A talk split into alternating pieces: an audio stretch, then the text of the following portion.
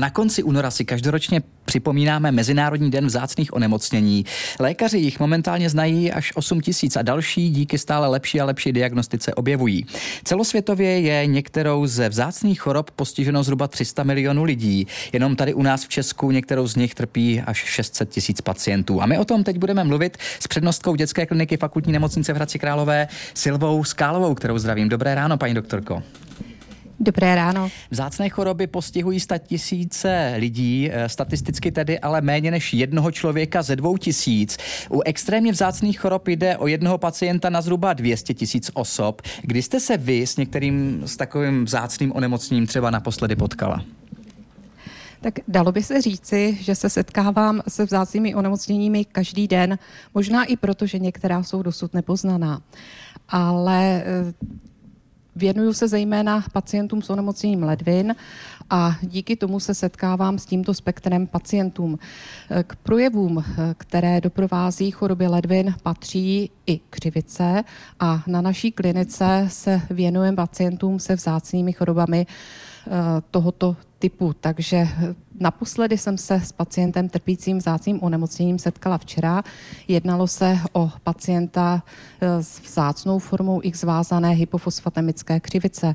To je onemocnění, které se projevuje zhruba v prvním, druhém roce věku. Typickými příznaky bývá zakřivení dolních končetin, bolestivá chůze a rodiče si mohou všimnout toho, že dítě odmítá, odmítá chodit. Hmm.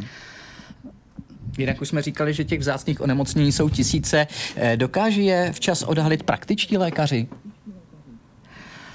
Uh Praktický lékař pro děti a dorost jistě může být prvním, kdo na vzácné onemocnění pomyslí. E, příznaky vzácných onemocněních e, let kdy připomínají běžné choroby. Celá řada vzácných onemocnění je charakterizovaná tím, že se projevuje e, spektrem různých příznaků, které nemusí být hned v počátku plně vyjádřeny. Na druhou stranu některé vzácné choroby se mohou manifestovat přímo jako život ohrožující stavy a dítě vlastně je přijímáno rovnou rovnou do nemocnice.